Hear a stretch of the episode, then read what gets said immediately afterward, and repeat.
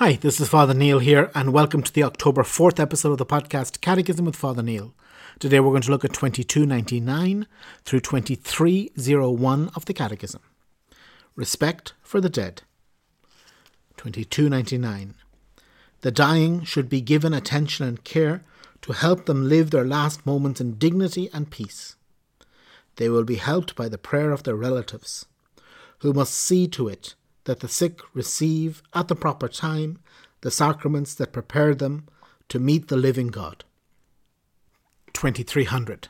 The bodies of the dead must be treated with respect and charity, in faith and hope of the resurrection.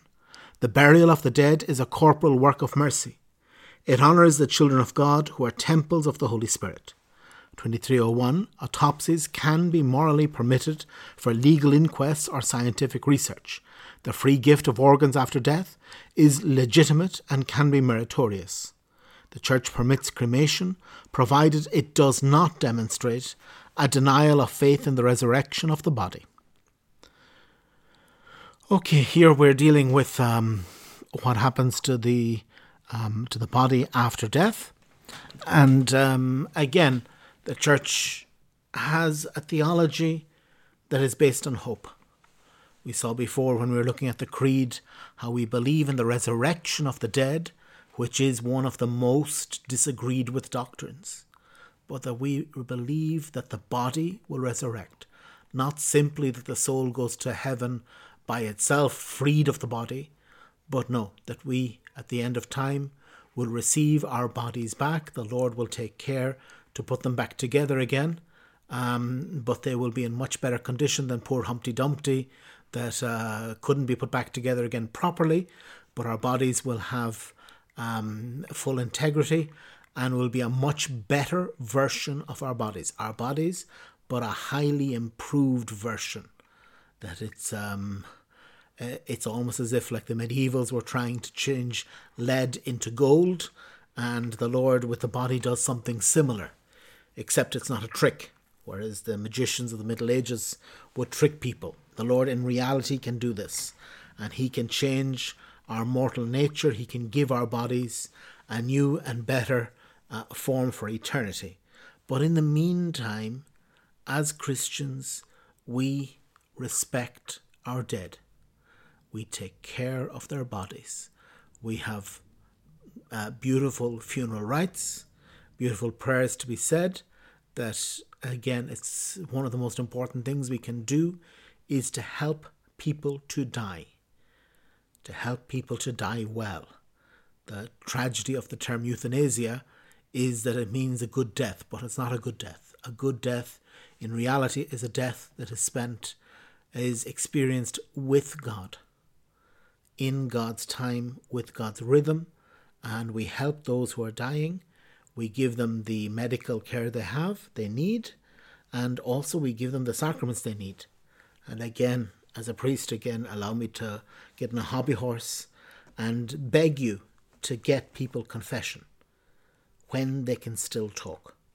Again, I always say I have no difficulty going to pray with a family uh, as somebody is comatose, as somebody is c- coming towards the end.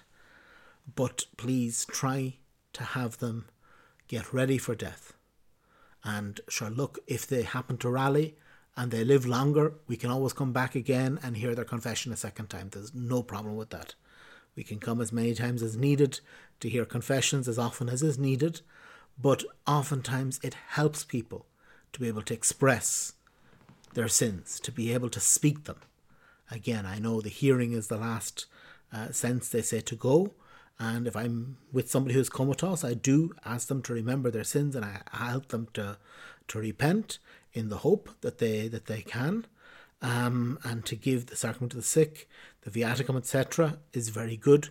But again, it should be done as a process, and that process should be when people are sick to begin the process of going to confession, and those who are not sick should go to confession regularly as well, uh, because we can always die unexpectedly. But anyway, that's uh, me. I leave the hobby horse now. And to continue that we need to treat the dead with respect. The body is still the temple of the Holy Spirit. And we treat the body with reverence, with reverence. When Christ came down from the cross, they treated his body with reverence. The women and uh, Joseph of Arimathea and Nicodemus all treated the body with a lot of reverence, wrapping it, getting spices, the whole lot. And we do the same. We give um, our relatives as good a funeral as we can. Again, with a balance. It's not that we have to spend an absolute fortune and get a gold-plated uh, casket or coffin. It's not so much this, but to treat them well and to see that the body is this temple of the Holy Spirit that will resurrect on the last day, that it will come back to life, not come back to life, it will be given life again in a new and in a better way at the end of time. And as I say, we needn't be too worried about other things. Uh, again, the church has no issue with autopsies. If you need an autopsy, if there's for whatever reason, um, an autopsy is deemed necessary, either for civil matters or for research. Uh, again, that's that's okay. Um, even uh, a body being donated for medical research is all right as well, uh, once it's treated with respect. Treated with respect, and eventually, even bodies that are donated to medical research, they do get buried at the very end of it, uh, and that's all right. And again, here it's continuing a little bit what it said yesterday, that organ donation is allowable if it helps. So if somebody dies, they their their organs can be donated. Um, many people carry organ donor cards. This is fine. The only thing is to make sure that they're dead. To make sure that they're dead beforehand, because sometimes there can be a tendency to declare a person dead before they really are dead. Uh, anyway, uh, just to make sure that uh, they really are dead before the organs are given. And for those who are alive, again, organ donation has to be done within reason. So that on one thing is to say, I'm going to donate some blood, and you donate uh, blood, and it's very good and very, very helpful and very normal. Um, another thing is to say, to, to say, well, I'm poor and uh, I'm going to sell my arm to somebody. This isn't allowed. This sort of uh, something that um, desecrates the person isn't allowed when you're alive. Again, obviously, uh, when somebody has died, organ donation, you can take out organs that the person couldn't live without, like the eyes, like the like the heart, et cetera. In these cases, it's fine. But it's not that you can find some poor person in a, a, a poor country and say to them, look, I'm going to buy your heart for a thousand dollars. This isn't allowed. This is not allowed. We're not allowed to take life. But uh, again, getting back to today's subject, we respect the dead. The dead deserve our respect. They deserve our reverence, both because our love for them, and it's something beautiful to continue devotion to the dead. This is why in Catholic countries the month of November is oftentimes uh, very important for devotion for the dead, prayer for the dead, taking care of the cemeteries. Uh, so it's devotion and love for those who've gone before us.